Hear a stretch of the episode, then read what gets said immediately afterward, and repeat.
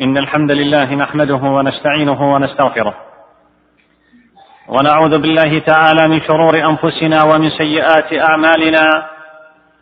من يهده الله فلا مضل له ومن يضلل فلا هادي له. وأشهد أن لا إله إلا الله وحده لا شريك له. وأشهد أن نبينا محمدا عبده ورسوله. يا أيها الذين آمنوا اتقوا الله حق تقاته ولا تموتن إلا وأنتم مسلمون.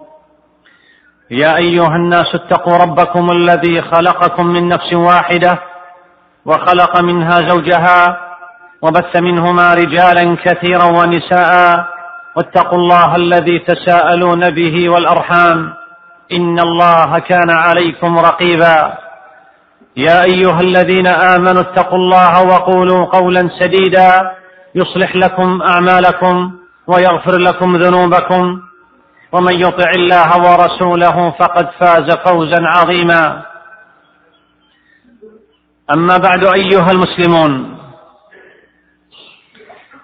النسيان من طبيعة الإنسان وما سمي الإنسان إلا لنسيه ولا القلب إلا أنه يتقلب.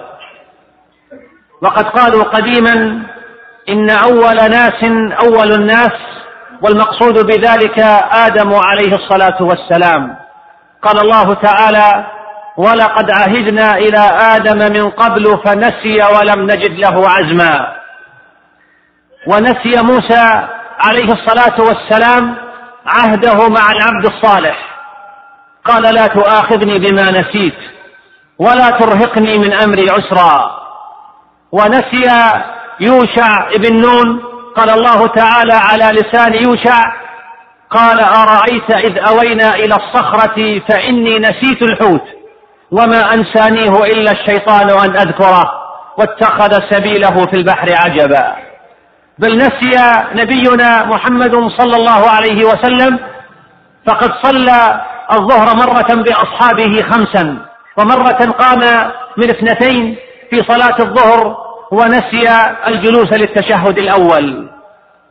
والنسيان لا يجوز في حق الله تعالى. قال الله تعالى وما كان ربك نسيا وقال عز وجل لا يضل ربي ولا ينسى أي لا يشد عنه شيء ولا يفوته صغير ولا كبير بل وصف جل وتعالى علمه. بأنه بكل شيء محيط وأنه لا ينسى شيئا تبارك وتعالى وتقدس وتنزه. أيها المسلمون والنسيان يتفاوت من إنسان إلى آخر بحسب طبيعته فيكثر عند البعض ويقل عند آخرين. والنسيان منه منه ما هو مذموم ومنه ما هو من طبيعة البشر. فمن صور النسيان المذموم أولا نسيان الله عز وجل. قال الله تعالى المنافقون والمنافقات بعضهم من بعض يأمرون بالمنكر وينهون عن المعروف ويقبضون أيديهم. نسوا الله فنسيهم. إن المنافقين هم الفاسقون. قال الطبري رحمه الله تركوا تركوا طاعة الله عز وجل فتركهم من رحمته وهدايته. وقال السعدي رحمه الله فنسيهم من رحمته فلا يوفقهم لخير ولا يدخلهم الجنة بل يتركهم في الدرك الأسفل من النار خالدين فيها مخلدين. يصل الحال ببعض الناس أنهم ينسون ربهم وخالقهم ورازقهم لأنهم لا يحسبون إلا حساب الناس وحساب المصلحة. فليحذر العبد فليحذر العبد أن يشابه قوما نسوا الله جل وتعالى وغفلوا عن ذكره والقيام بحقه وأقبلوا على حظوظ أنفسهم وشهواتها فلم ينجحوا ولم يحصلوا على طائل بل أنساهم جل وتعالى مصالح أنفسهم وأغفلهم عن منافعها وفوائدها فصار أمرهم فرطا فرجعوا بخسارة الدارين وغبنوا غبنا لا يمكن تداركه. ولا يجبر كسره.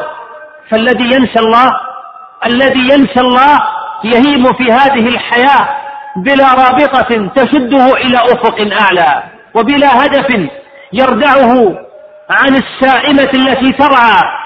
وفي هذا نسيان لإنسانيته فلا يدخر لها زادا للحياة الطويلة الباقية ولا ينظر فيما قدم لها في الغداة من رصيد.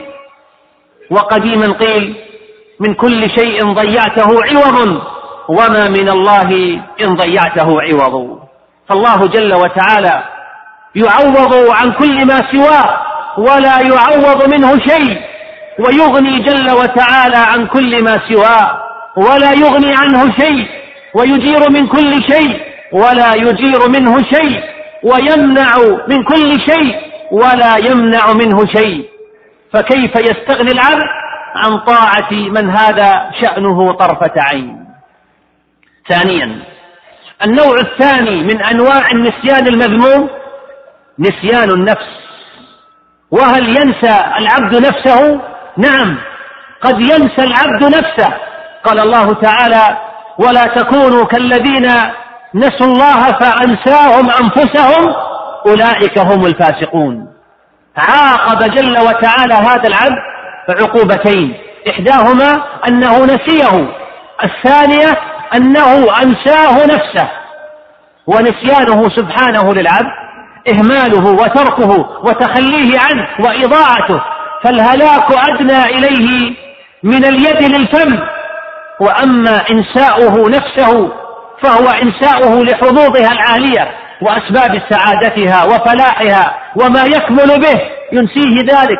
فلا يخطر بباله ولا يجعله على ذكره ولا يصرف إليه همته فيرغب فيه فإنه لا يمر بباله حتى يقصده ويؤثره.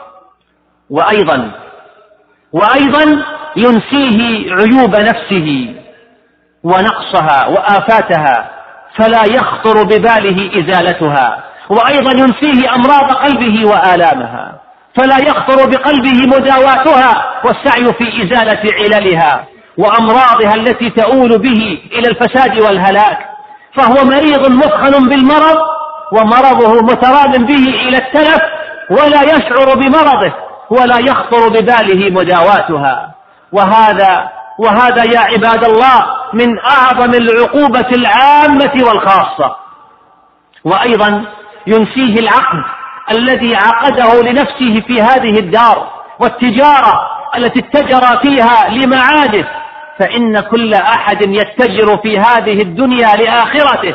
قال الله تعالى يا أيها الذين آمنوا هل أدلكم على تجارة تنجيكم من عذاب أليم؟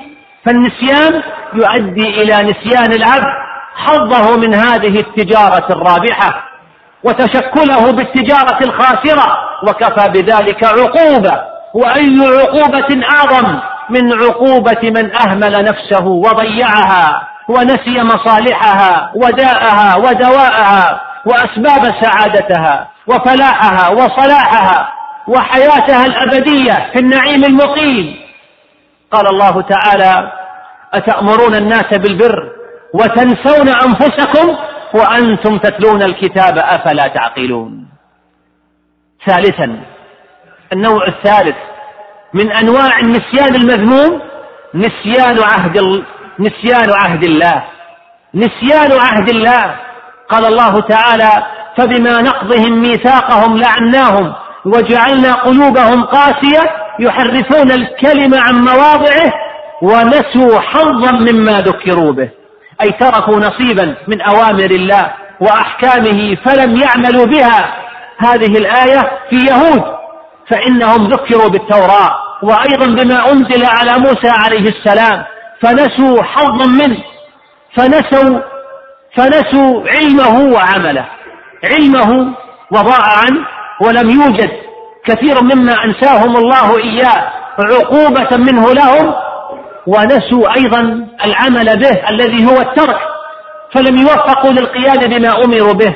هذه هذه سمات يهود التي لا تفارقهم نسيان وإهمال أوامر دينهم وشريعتهم وعدم تنفيذها في حياتهم ومجتمعهم. وكل من شابه اليهود في هذه الخصلة من هذه الأمة فعقوبته مثلهم.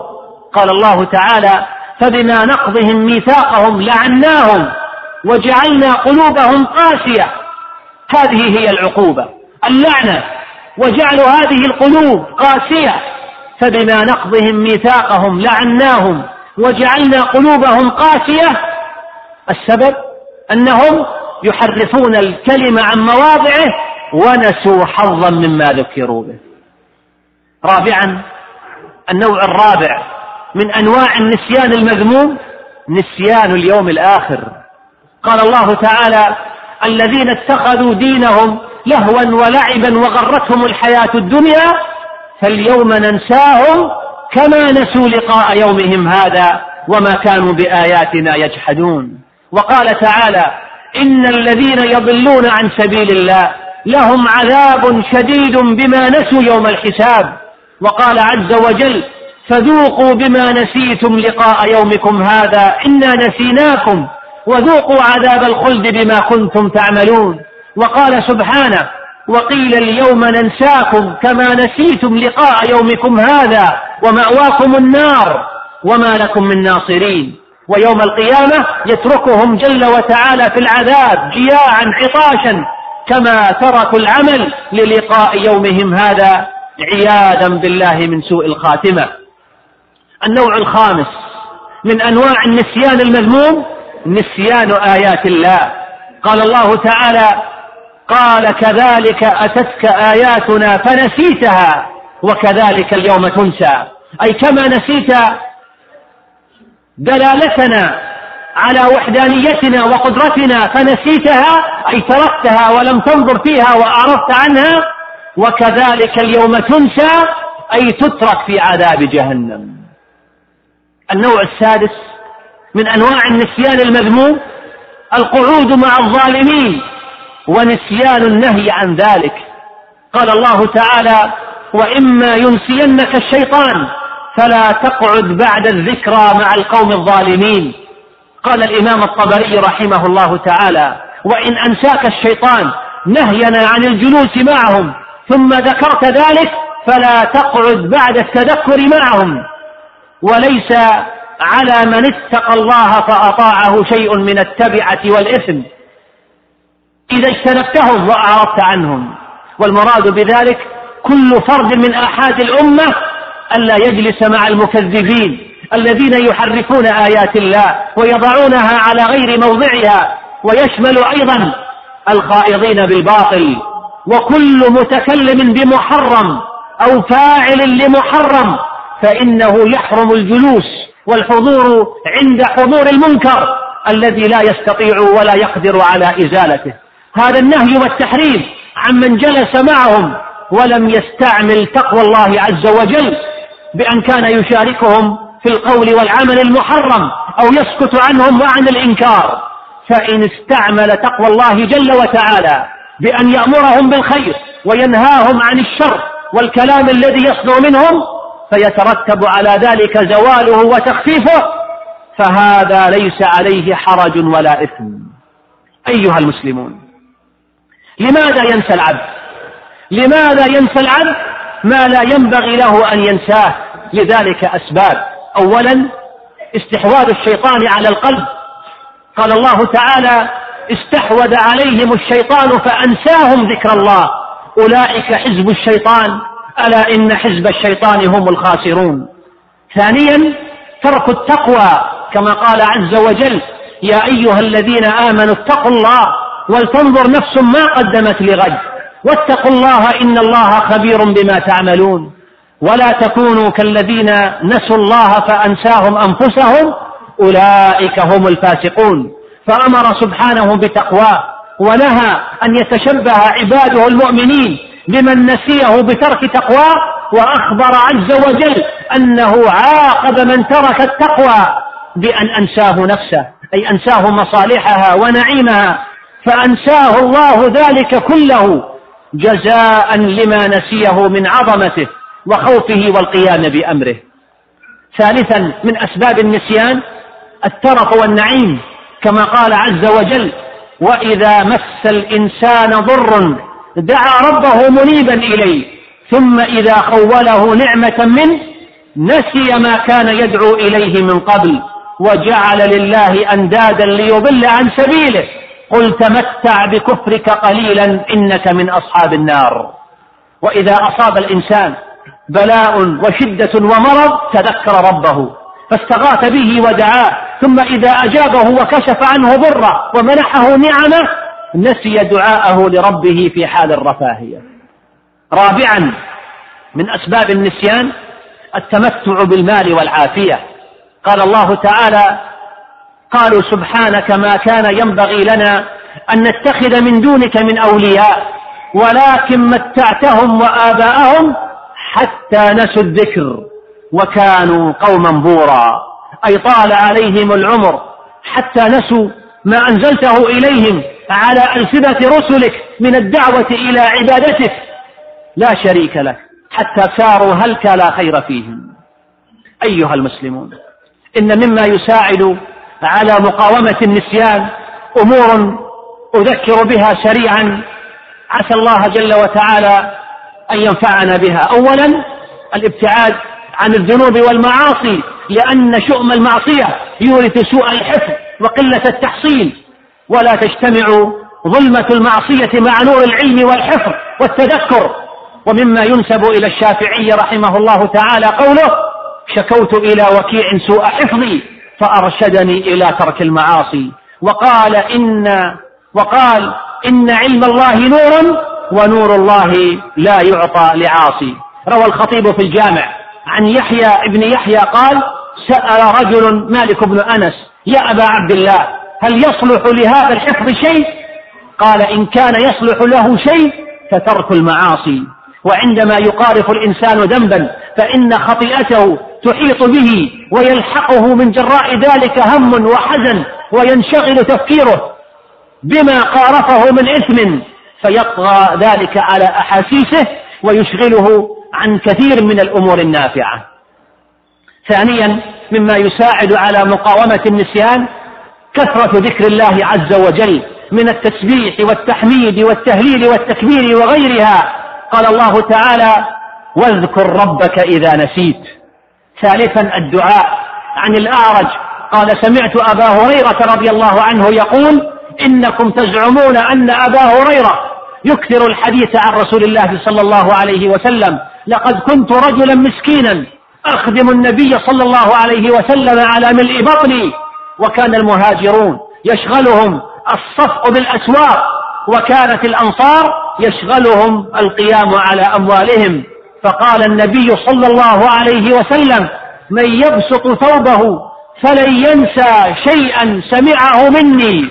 يقول أبو هريرة فبسطت ثوبي حتى قضى حديثه ثم ضممته إليه فما نسيت شيئا سمعته منه رابعا الاستعاذة من الشيطان لقوله تعالى فأنساه الشيطان ذكر ربه.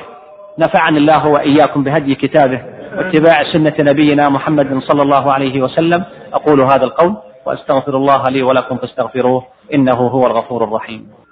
الحمد لله على إحسانه وأشكره على توفيقه وامتنانه وأشهد أن لا إله إلا الله وحده لا شريك له تعظيما لألوهيته وربوبيته وأسمائه وصفاته وأشهد أن نبينا محمدا عبده ورسوله الداعي إلى جنته ورضوانه فصلوات ربي وسلامه عليه وعلى آله وعلى أصحابه وسلم تسليما مزيدا. أما بعد أيها المسلمون النسيان الطبيعي نعمة من نعم الله تعالى على العبد وله فوائد جمة منها أن ننسى إساءات وأخطاء الناس إلينا ننساها لكي نستطيع أن نسامح وأن نغفر ونصفح ولكي لا يملك الغضب على قلوبنا بسببها وننساها لكي نهرب من شيطان الحقد ومن شيطان الكراهية إذا ثبتت في أذهاننا وعقولنا وتفكيرنا. فالذي ينسى أخطاء الناس إليه يمكنه أن يقابل الكل ببشاشة. وأيضا من فوائد النسيان أن ننسى فضائلنا حتى لا نقع في الكبرياء والعجب والغرور بالنفس. وأيضا من فوائد النسيان أن ننسى المتاعب فأحيانا يكون التفكير في المتاعب أشد إيلاما وضررا من التعب ذاته. لذلك من الخير لك يا عبد الله أن تكون المتاعب خارجك وليست بداخلك أي لا تسمح لها بالدخول إلى فكرك ولا الاختلاط بمشاعر قلبك لئلا تتعب أي حاول أن تنساها وعندما تنسى متاعبك وآلامك ستدرك أن النسيان نعمة من الله جل وتعالى. وأيضا من فوائد النسيان الطبيعي أن ينسى الإنسان الأسباب المعثرة التي تجلب له الخطيئة. فقد يقرأ شاب قصة بديئة أو يرى منظرا خليعا أو يسمع كلاما مثيرا وإن لم ينسى كل هذه الأمور فتتظل تشغل فكره وتحاربه روحيا فتضيع نقاوة قلبه. ولذا من الخير له أن ينسى. وقد يقع شاب آخر في مشكلة عاطفية ويحاول من أجل إراحة قلبه أن ينسى. وإذا استطاع ذلك يعرف أن النسيان نعمة عظيمة. وأيضا من فوائد النسيان أن تنسى كل الأمور التافهة لكي تبقي في ذهنك الأمور النافعة لك ولغيرك. تصوروا مثلا لو أن إنسانا تذكر كل ما يمر عليه طوال يومه أو طوال أسبوع أو طوال شهر من كل هذه الأمور التافهة المتعلقة بالأكل والشرب وأحاديث الناس ومناظر الطريق. وأيضا كل القراءات وكل الأحداث. هل مثل هذا الشخص تحتمل طاقة فكره وذاكرته؟ أن يخزن فوق ذلك كله المعلومات اللازمة. له والأساسية؟ لا أظن ذلك. لا أظن ذلك. والذين يتذكرون كل شيء وجميع الأمور التافهة أو يهتمون بها فلا ينسوها هؤلاء ستكون أحاديثهم تافهة أيضا. أيها المسلمون النسيان النسيان جميل وقبيح. جميل أن تنسى أحقادك. وأن تبدأ صفحة جديدة مع كل من أساء إليك. وجميل أن تنسى أنك ابن القصور وابن الحسب والنسب لكي تتواضع وتجلس مع الفقراء. وجميل أن تنسى أحزانك وهمومك لتذكر فقط أن كل مصيبة عدا الدين تهون. وجميل أن تنسى انتكاساتك وسقطاتك لترتفع ولترفع هامتك عاليا وتعلن بداية الانطلاق من جديد. وجميل أن تنسى جميلك وفضلك على الناس وتذكر فقط تقصيرك في حق من حولك. وجميل أن تنسى عيوب وزلات الآخرين لتذكر لهم فقط الشيء الجميل. وفي المقابل فقبيح قبيح لك يا عبد الله أن تنسى أنك عبد فقير.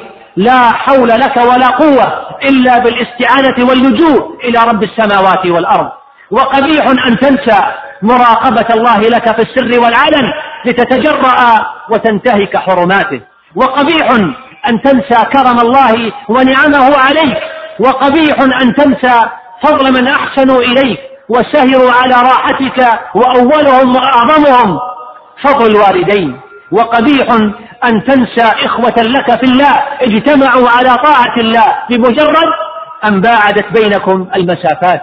وقبيح أن تنسى إخوة لك في الإسلام. يفترشون التراب ويبيتون ويبيتون خاوي البطون وتنتهك محارمهم بحجة أنك لا تملك لهم شيئا وتنسى أن تجعل لهم نصيبا من دعائك. ربنا لا تؤاخذنا إن نسينا أو أخطأنا. ربنا لا تؤاخذنا إن نسينا أو أخطأنا. ربنا لا تؤاخذنا إن نسينا أو أخطأنا. ربنا ولا تحمل علينا إصرا كما حملته على الذين من قبلنا. ربنا ولا تحملنا ما لا طاقة لنا به. واعف عنا واغفر لنا وارحمنا. أنت مولانا.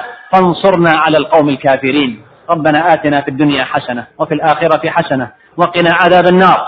اللهم أعز الإسلام وانصر المسلمين. اللهم أعز الإسلام وانصر المسلمين. وأذل الشرك والمشركين. ودمر أعداءك أعداء الدين. اللهم ادفع عنا الغلا. والوباء والربا والزنا والزلازل والمحن وسوء الفتن ما ظهر منها وما بطن عن بلدنا هذا خاصة وعن جميع بلاد المسلمين عامة يا أرحم الراحمين. اللهم اغفر لآبائنا واغفر اللهم لأمهاتنا ولعلمائنا ولمن له حق علينا. اللهم صل على محمد وعلى آل محمد كما صليت على إبراهيم وعلى آل إبراهيم إنك حميد مجيد. اللهم بارك على محمد وعلى آل محمد كما باركت على إبراهيم. وعلى آل إبراهيم في العالمين إنك حميد مجيد. وآخر دعوانا أن الحمد لله رب العالمين.